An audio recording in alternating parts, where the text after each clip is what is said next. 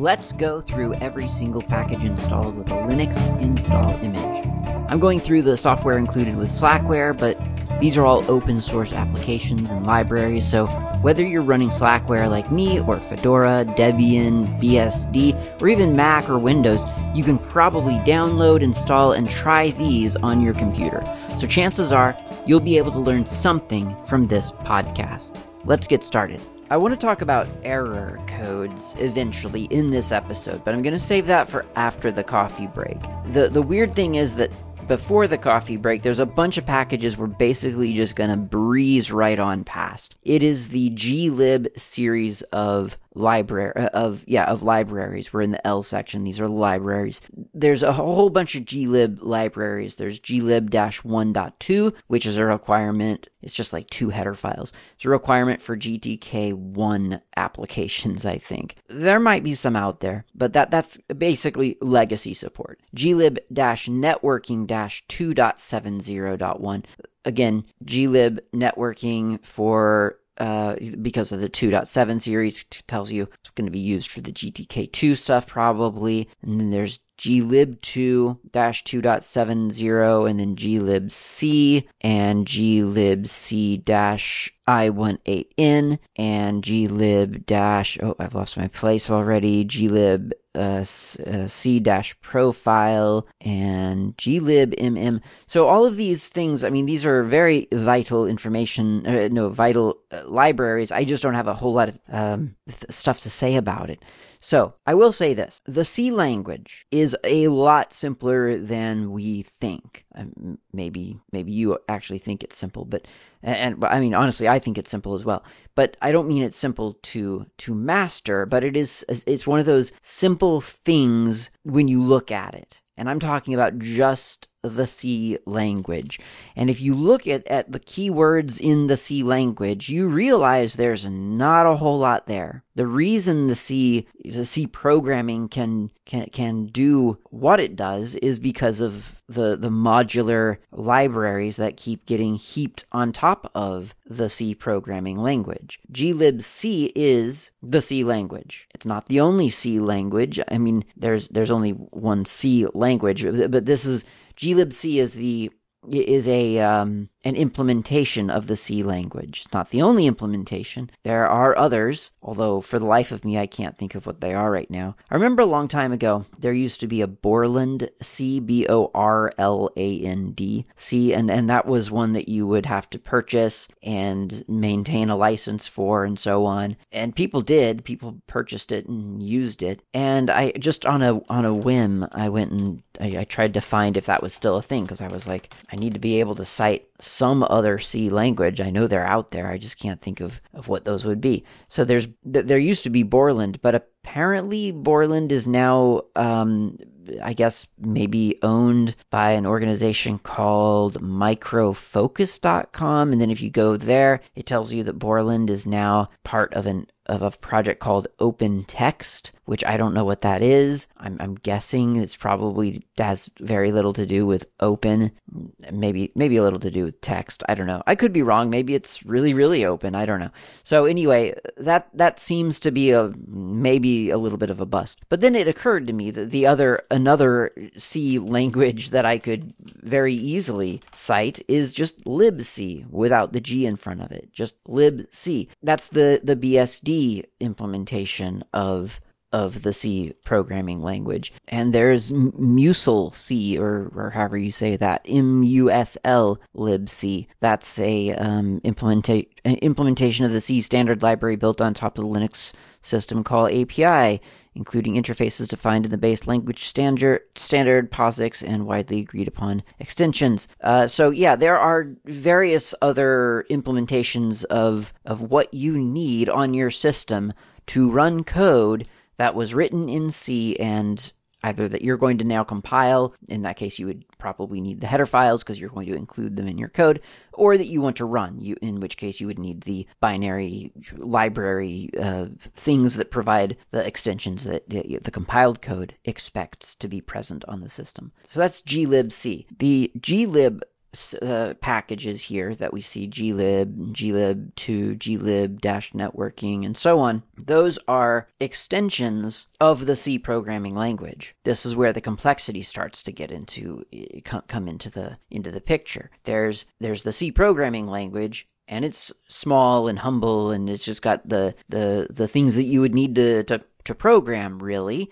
But of course, as is the case in open source, once someone has programmed a thing, well, in theory, I mean, as long as it's basic enough a component to to things that people commonly do. In theory, nobody else has to code that thing anymore. That's the ideal.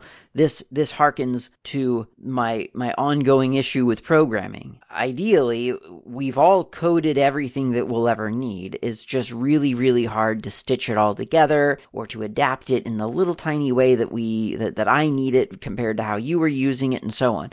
So anyway, once someone has programmed a function within C, nobody else theoretically has to program that function. And you start getting these extension libraries with a bunch of other useful little programs so other people can call on functions that realistically they're probably going to need. So for instance, glib2-2.70, if I do a most on that, there's a bunch of header files. Oh, this isn't, yeah, here they are. Uh, there's a bunch of header files, like a bunch of header files and they've got things like G, where's G standard IO dot H? Here it is in the glib directory of glib 2.0 in user uh, include. There's the g gdate.h as you can expect someone sat down with the C programming language and wrote some functions by which you could get the date, or you could translate the date from uh, from this time zone to that time zone. I, I don't know for sure that that's what's in G date.h. There is a gdatetime.h, so that might have have more to do with like translation, or it might I don't know. I mean, it certainly would get you the time. I'll bet. Um, and then there's like uh, gbase64. I I bet it, without looking at it, I'm betting that that's a C function that that that codes and decodes base 64. There's g standard. There's g printf.h. g regex.h. Lots of little header files here in in the include directory, and I'm talking about a lot. Um, to provide very, very common functions that the C programming language on its own does not provide. But that someone wrote and other people found useful enough that eventually people realized yeah we should probably just we should we should build we should package this together we'll call it a an extension of of the of the library of these C libraries and we'll put them together and people can use them. And so the C programming language uh, functionally or uh, effectively grew three sizes that day. It, it, it got it got all of the it got the networking functions it got the standard io type type of functions it got the um what was the other one? Oh yeah the i uh, 18n uh, functions and so on. So people don't have to ever try to figure out what those things how, how to do those things anymore.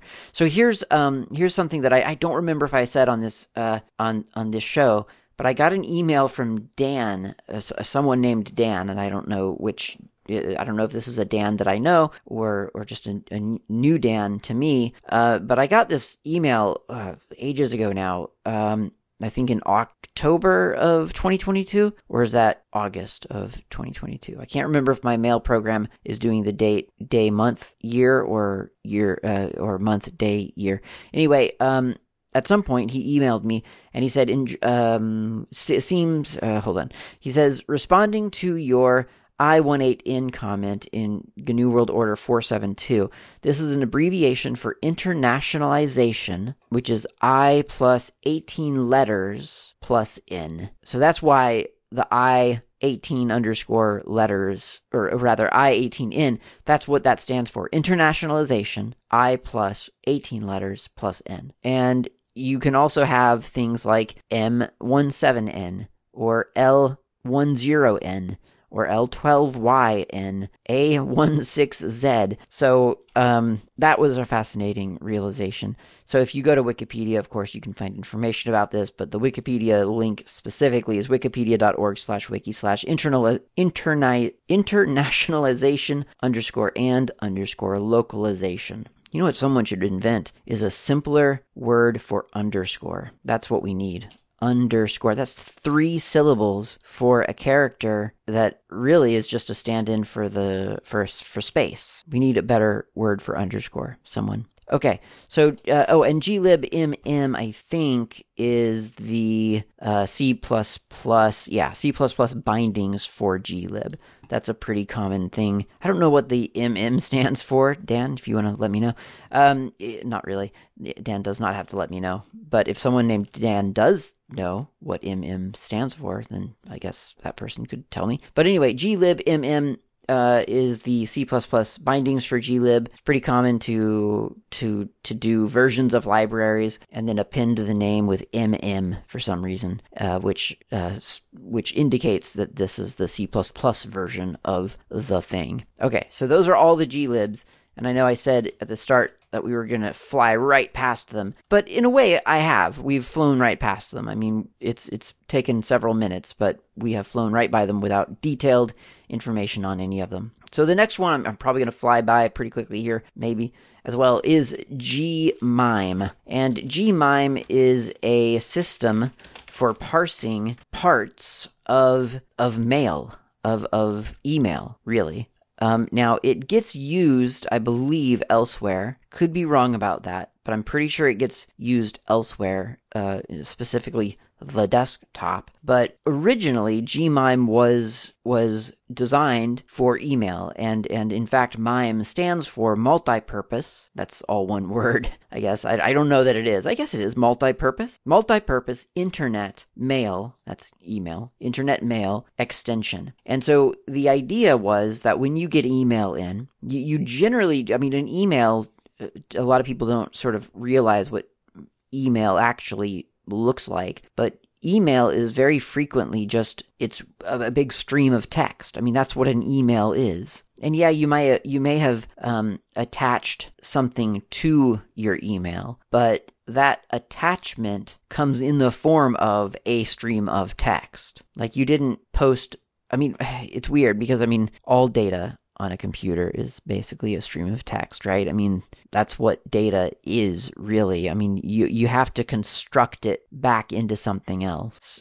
But but in this case, you know, you'll you'll find that your email is just a stream of text with images generally translate or whatever you attach generally translated to base 64 and then decoded back with something like g base 64.h, I guess. Um, but in order to sort of figure out, well, where's the headers and where's the body of the email and where is there an attachment and if so, where does the attachment begin and end? All of that sort of stuff. You, you need a, a, library to be able to do that, and that is the Gmime library, or or that is one such library that that that performs that task. There are likely others, I would imagine. If I looked hard enough, I could probably find the KDE version of that. I don't know for sure. But Gmime is a library to parse multi-purpose internet mail extension data and and then ideally deliver it to a client that that makes sense of what Gmime has now parsed. So in, in generally your mail application would be the thing to receive your internet mail. And so when it shows up in your mail client, the reason that you have a to field and a from field and a reply to field and all these other fields is because you're, you're in the background, Gmime was used to parse the data that came into your mailbox. All right, next after Gmime is GMM. This is a, again, MM, so C. This is indeed a C um, matrix template library. This is part of a larger project called getfem.org. Well, it's called getfem, G E T and then F E M, getfem. I don't know what the F E M stands for. It's all capital, so I'm assuming it's an abbreviation for something. I don't know what that something is for. It's probably for your uh, experimental matrix. I don't I don't know. I'm making things up. Um, GMM is part of that that larger project. So GetFem you can you can download, you can install, you can run through the tutorials on their website. It's a bunch of uh, to, to, to me, it's super advanced matrices, like math done on matrices, literally in more than 2D and 3D space. Like it's it's really super advanced from from my perspective. Of course, I'm someone who didn't even get through like I think I think I, I got through second year algebra and that was it. Everything above that, trig, calculus, didn't even bother. Uh, GMM plus plus or GMM rather. Well, they call it GMM plus plus, but GMM package in Slackware it includes the matrix and the vector uh, functions from from this this larger package of getfem. I don't know what else getfem does include, but on the getfem website they they have downloads both for GMM itself and getfem. So I, I'm assuming there's some some differentiator. So if you go to getfem.org, if you're into this sort of thing, they've got lots of tutorials with with really cool looking graphics of, of the of the solutions of the of the output. So it, it is a really really nice library if you know what to do with it. Me, I don't know what to do with it. Next up is GMP. That's the GNU Multiple Precision arithmetic library. As you can imagine, after what I just said, uh, I also don't know what to do with this. This is um, algebraic functions within a library, a C library. So, I mean, this kind of thing is obviously really important because CPUs, in, you know, at, their most basic, they, they really aren't that, they don't do fancy math very well. They, they do really basic math. Uh, they add and they subtract, and I mean, they sure, they multiply. They don't really divide. I mean, they do divide, but also not really. Like, it's, division is it, it, takes a lot of i mean you get into floating point stuff you get a you get really complex once you start doing division so uh, you know your cpu i mean n- not even all ARM chips don't have division assembly uh, instructions. Not not all ARM chips rather have division assembly uh, division assembly instructions at all. Like some of them just don't do that. I mean, they end up doing it through some mathematical sort of trickery, essentially by multiplying by a very, very, very high version of uh, of a number, and then by shifting things around and sort of putting them into two different registries, it registers so that you can get the answer that you need. But it's it's weird. Like ARM Cortex, not all of them have division, believe it or not. Whereas, um, you know, typically like the the x86 things, I I I'm assuming I didn't check. Uh, they have division operators that you can use but that's it. Like that's sort of natively that's what that's the the basic math operators you have. If you want to start doing fancier things then you need you you have to you have to sort of break all of the fancier functions down into their basic components, which you can do. I mean, that's that's what equations are. I mean, when you write a fraction, you're implying division, for instance. When you're doing something more complex, you're implying other functions. So all those little fancy math symbols, I mean, those are functions. Those are indicators of some subroutine that you have to run somewhere. So you could do that, but with these kinds of libraries, whether it's GMM or what was the other one, GMP, either way, you're looking at you're looking at code that someone else has written in order for you to not have to write it yourself. Next up is GNOME Keyring. GNOME Keyring is a encrypted little, or it's not encrypted itself. It is a um, a daemon that runs as gnome-keyring daemon, and it monitors or or it it Uh, I guess you know it's a daemon, so it's running in the background, listening for calls to encrypted information. So that includes your user your your security credentials, user security credentials, like your username, your and the password that's associated with it, that sort of thing. That's the GNOME keyring. That's what it does. I don't know what it's used for. I assume it's used for, for instance, Firefox. I could be wrong. I, I, get a notification from Firefox when I. No, that's not from Firefox. I just realized what that's from. That's from password store, uh, the, the pass command. So, I yeah, I don't know what uses GNOME keyring on Slackware, but I mean, it's here, so something does. I just don't know off the top of my head what that is. It could be that it's required for some of the low underlying, you know, just kind of the basics of some GNOME related application, which, you know, because I'm thinking about it right now, I can't think of what that would be. I just can't think of what, what comes on Slackware that's sort of like from the GNOME folks. But I, I know there are. I know there's stuff. I'm just not thinking of it right now myself. Kind of scrolling through. Well, here's, no, I, I installed that. Well, Glade, right? There was Glade. So who knows? Maybe Glade wants the GNOME keyring. Like it could be as simple as that. Okay, next up is GNOME Themes Extra. GNOME Themes Extra is a set of default icons used by many GTK applications. Now, a long time ago, but within like the time that I've been making this podcast. A long time ago, certainly on Slackware, you had to include a couple of extra special instructions somewhere for there to be, I think it was icons in GTK 1 applications or maybe it was GTK 1 and 2 I forget but um yeah like if you chose like KDE as your desktop or Fluxbox as your desktop if I recall correctly you might open a Gnomish application and find that it had no icons. It just had little image not found, uh, a pay little you know empty page icons instead. So you had to include in there like uh, I think it was a reference to GTKRC or something like that, like dot GTKRC, or maybe you had to make one. I forget. Quite possibly, if you selected XFCE as your desktop, that got set automatically, I, I, I imagine, because it wasn't a problem on XFCE, but it would be a problem elsewhere.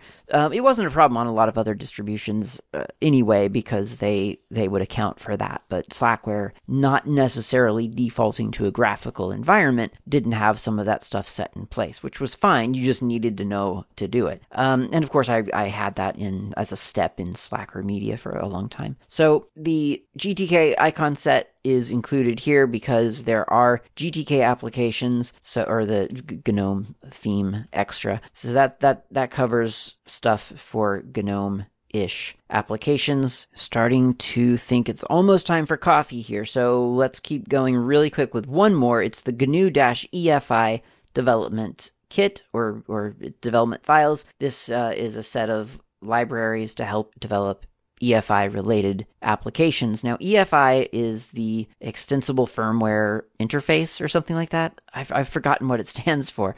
I always do that, these, these, these acronyms. I, I never remember what they actually stand for. Anyway, EFI, I'm going to say it's probably the extensible firmware um, interface. It's kind of a, well, it is. It is a, a little system that lives on um, an embedded chip on a motherboard. And n- natively, the EFI might be a little environment. It's like a little, it's got its own little, I guess, kernel. I don't know if that's technically what they call it in the EFI world, but I mean, it's it's an interactive prompt. What happens in real life normally is that a vendor, someone making a, a motherboard, takes an EFI image, flashes it to the chip, and once they're happy with it, you know, they do all their testing hopefully to make sure that it it makes the motherboard activate and and finds all of the things that it needs to find. I don't know how ex- extensive that is, and I guess it really depends on the manufacturer. In theory, you could say, okay, well, I want my EFI program to be aware of the networking uh, interface on my motherboard. And maybe you would want to even provide like an interface to help configure that networking interface or something. Um, or you could say, well, I want my EFI to be aware of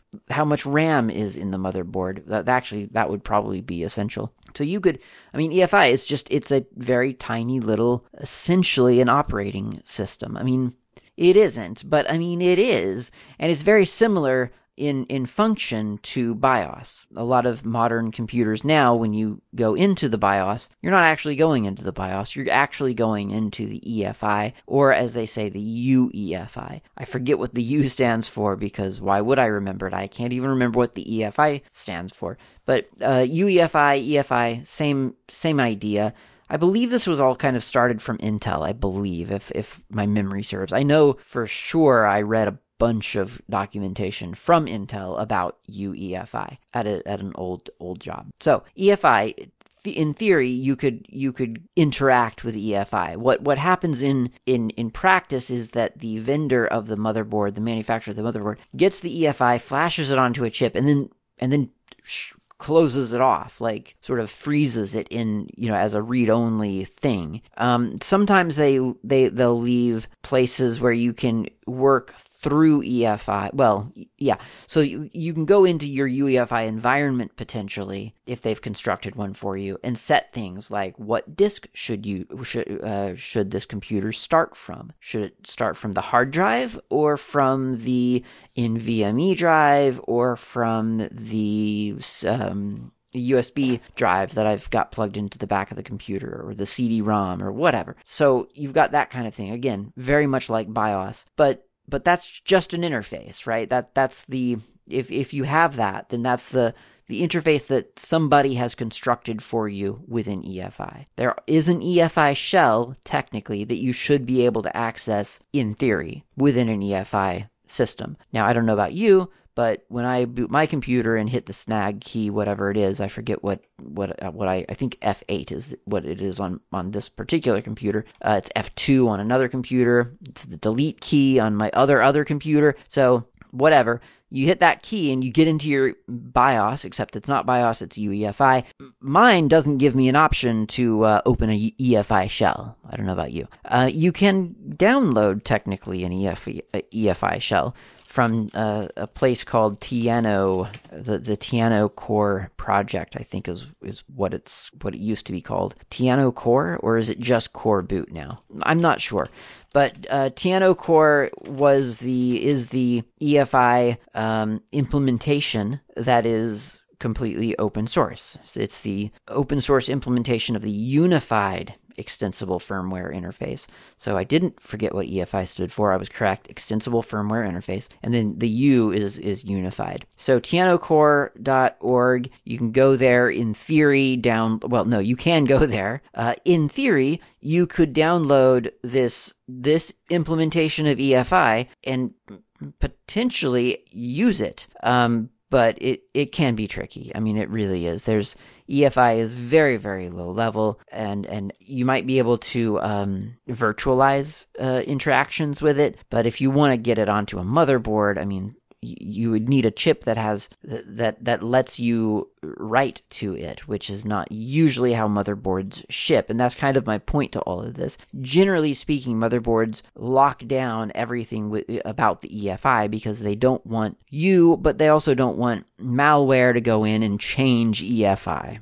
So it usually gets locked down pretty tight because the assumption is that in terms of a motherboard, you're buying a toaster. It's, an appliance. You're going to do exactly one thing with this motherboard. You're going to put it into a computer, you're going to put a bunch of cables and RAM chips into it, and then you're going to that's and then that's going to drive your computer. Like now you that's the computer, but what you really need is a place to put your CPU and the RAM. You know, that's like kind of what you really need. Uh, and and you know, USB ports and a screen port and things like that. So that's what a motherboard is supposed to do. The EFI really the purpose of that EFI is to just make sure to manage the motherboard. Make sure that that motherboard can can receive has, has gotten power on and has been able to take an assessment of everything attached and soldered on and plugged in to that motherboard. Well, not everything, but uh, everything that EFI cares about. So that's that's EFI. GNU EFI again. This is just a toolchain set. This is not the EFI itself. It's an EFI development kit, uh, so that if you were to attempt to program something that would interact with EFI, you could do that with with your GNU toolchain. So it's got things like EFI.h, EFI, EFI underscore PXE.h. So if you're if you need the the ability to interact with a PXE booter, or maybe you're writing a PXE booter, then you've got that available uh, EFI net, EFI part, probably partition, EFI, um, I don't know, a bunch of things. So, and it's header files. It's all header files. Um, pretty much, yeah, it's it's header file. Well, there, there's a library. There's an object file down there. Uh, but mostly it's it's it's a bunch of header files to help you develop for programs that would interact with EFI. That's it. That's GNU EFI. Uh, and then next up is like G object introspection and stuff like that. But before we get into that, I want to go get a cup of coffee and I want you to go get a cup of coffee. And then when we get back, I want to talk about errors because the uh, glib stuff, glib error, made me think about errors. And other things in real life made me think about errors. So I want to talk about errors. Let's go get coffee first.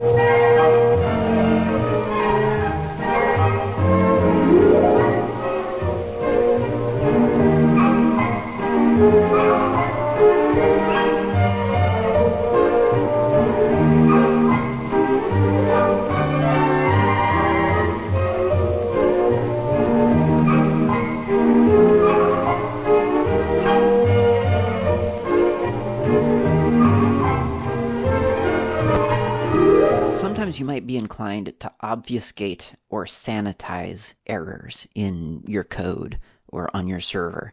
Generally, that tends to be a bad idea, which itself isn't entirely intuitive. I mean, you might think it's better for a user if you dress up an error to look nice, or you might think it's better for security if you don't provide an error at all. How can a user hope to understand an error if you don't make it look nice? Or what if an attacker uses an error to reverse engineer how your system works? There are apparently some really good arguments for hiding or disguising errors, but there are even more good reasons to be honest about errors. And because this is the internet, I've made this into a list of five points. One, accurate errors mean accurate bug reports. So recently I was referred to a Git repository on, of course, GitHub, not an open source platform, but popular for whatever reason among open source programmers. Someone gave me a link to a repo within GitHub. When I navigated to the URL, I got a page announcing that I'd encountered a 404. In the HTTP protocol, you may or may not know, error 404 means page not found. The page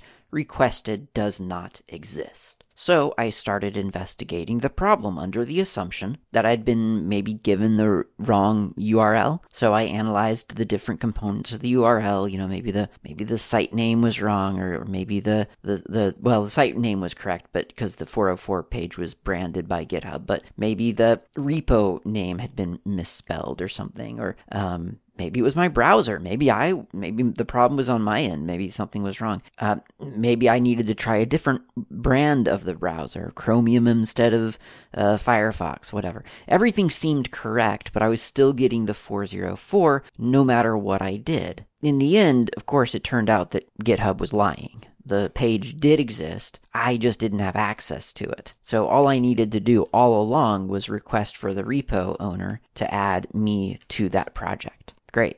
Problem solved. Except that wasn't the problem. The problem is that's not a 404. If anything, it's maybe a 403 forbidden error, but actually it wasn't an HTTP error at all. In fact, it wasn't an error. It was the expected and correct result when someone without permission in the site's little database attempts to view a specific record. I can only assume that the site programmers saw a fake 404 page as an easy sort of shorthand method to neither confirm or deny that the page exists, sort of a plausible deniability as security. But there you know there are that's a useful idea. There are better ways to express that. Like you could say, if this repo exists, then you do not have permission to view it. Otherwise, no such repo exists. You see that like in in sites where you are uh, where you claim to have forgotten your password. So you ask for a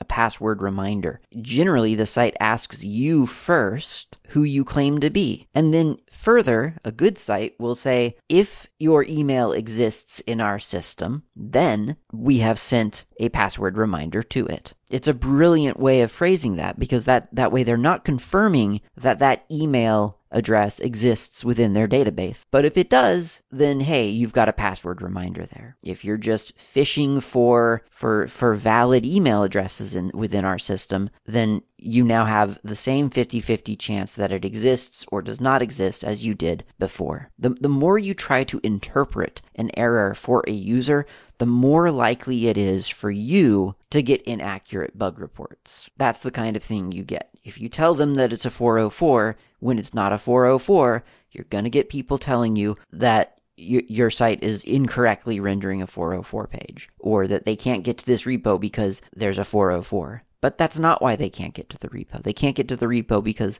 the repo is there. They just don't have permission to see it. If you want accurate bug reports, tell people what's actually wrong. Two, errors promote self support. Errors provided in simple and descriptive language means that anyone competent on a system can fix the error. An obvious and non descriptive error like login failure is like placing a brick wall in front of a user. A descriptive error like private key file not found or unable to reach the Kerberos server, those tell a user at least the users who understand how a process is supposed to work, where the failure has occurred. The user's investigation can start with the stated problem and possibly result in the user resolving the issue without bothering you for support. Everyone wins in that scenario. The user gets the thing figured out quickly, and you never have to know they ever encountered a problem. When you obfuscate or hide an error, though, you're inviting everyone to call you for help whenever something goes wrong. That's a common micromanager technique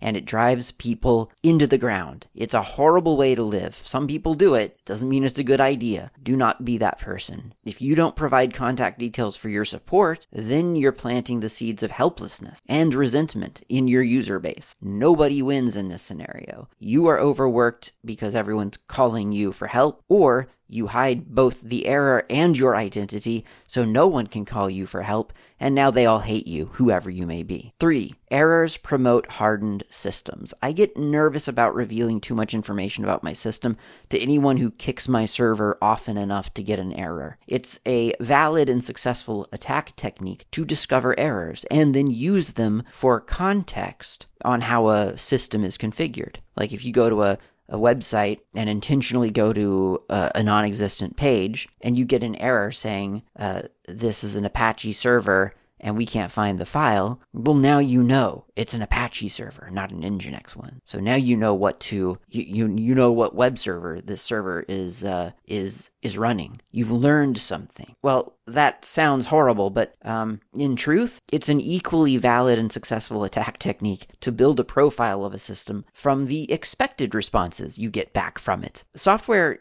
has sort of a, a fingerprint, right? I mean, software responds in certain ways. And if you are looking for telltale signs of, of what something is is running behind the scenes, then often you can find it. You can build that profile by the way it does work. You don't have to wait for the way that it doesn't work. If an attacker is profiling your system, they learn as much about it from what you want your system to do. Errors might provide an attacker a lead toward like a known exploit, but so do everyday responses. And no attacker is going to sit around waiting for an error message before attempting to exploit a vulnerability. That's not how attackers work. An attacker runs all known exploits against your system using a script or an automated framework and just hopes that one works. They they don't they don't sit around waiting for permission to try to exploit something based on an error. It's too much work, honestly, to sit around waiting for errors. It's a lot easier to just trigger a job, go get a cup of coffee, come back, see what happened. Knowing this, an admin's job is to ensure that that system is protected against common attack techniques. Detect attacks as they happen, dynamically block an IP that's the source of unusual activity, ensure that your software is up to date, and so on. Those are the appropriate defenses against attacks, and none of them involve obfuscating error messages. 4. Errors for errors. Errors happen because something's gone wrong by definition. When you try to obfuscate an error message, you're tacking on a new subsystem that is itself then subject to error. So, what happens when your error interception subsystem has an error? It's not like, you know, errors all the way down. So, at some point, a real error is going to happen and it's going to get through. And then all you have is an error about an error. And not the error itself. Not only do your users have no idea what's gone wrong, but neither do you. That's not a great place to be. Five, open collaboration. Bugs can feel embarrassing if you're not numb to them yet, and you do develop numbness to them eventually. You might feel like an error exposes you as a bad programmer or a, a poor sysadmin. The reality is, though, that nobody else in the world sees it that way. I mean, nobody that matters, and I, I don't, I, I honestly, I don't know that anybody sees it that way. Everybody knows that technology is imperfect. Errors happen. They happen in vital system software, in in nationwide infrastructure. They happen on space probes. They happen on uh, AAA video games. I mean, heck, AAA video games expect I, the, the the players. I think honestly expect errors. Like it's just part of the package. They pay for the errors. When you share errors with the world, there's a high chance that somebody out there in the world will help fix it if you let them.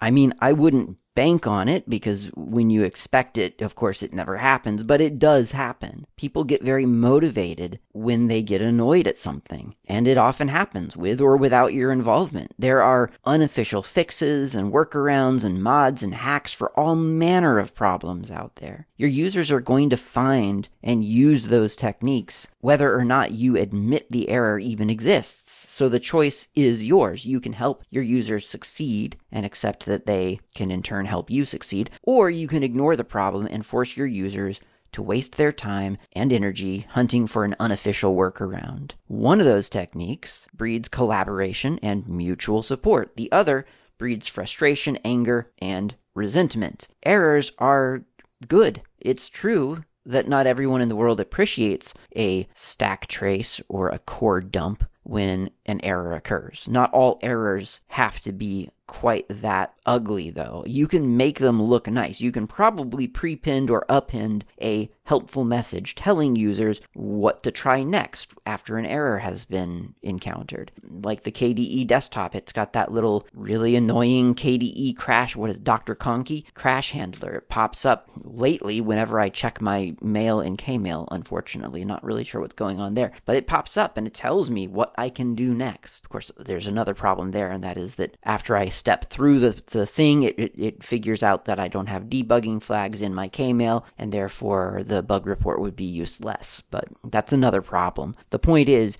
you can, which by the way, remember what I said, errors about errors. So anyway, you can you can make them look nice. You can you can be helpful to people while still providing the honest error. It's it's vital to be friendly to users who don't understand how and why errors happen. Like you don't want to just dump a bunch of meaningless text at people and pretend like they're going to be able to do something useful with it. But it is equally vital to understand that some errors are so bad that they're going to hop over your intended interception, or your inter- interception is itself going to be flawed in some way, like prompting a user to step through several steps to create a bug report and then to realize that there were no debug flags enabled. So, providing accurate errors is important to a subset of users, and it can greatly benefit both you as the app, uh, as the developer or the sysadmin, as well as the people using your application or your service. So, next time you think about deactivating an error output or not including a verbose mode in an application, think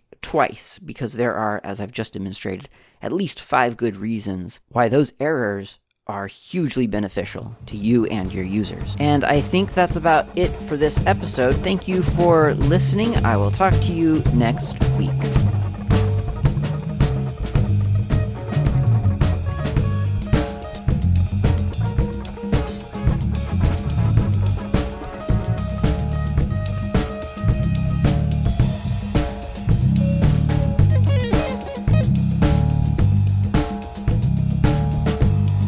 Thanks for listening. My name name's Klaatu. You can reach me anytime over email with feedback or comments, tips, or just to say hi. My email address is klaatu at slackermedia.info. You can also reach me on the Mastodon network, not Klaatu, at mastodon.xyz. The show's intro and outro music is by Fat Chance Lester. You can find their music on bandcamp.com or on GNUWorldOrder.info. In the archive, you'll find a music directory containing the album from which this music has been extracted. Until next time, thanks for listening and keep the source open.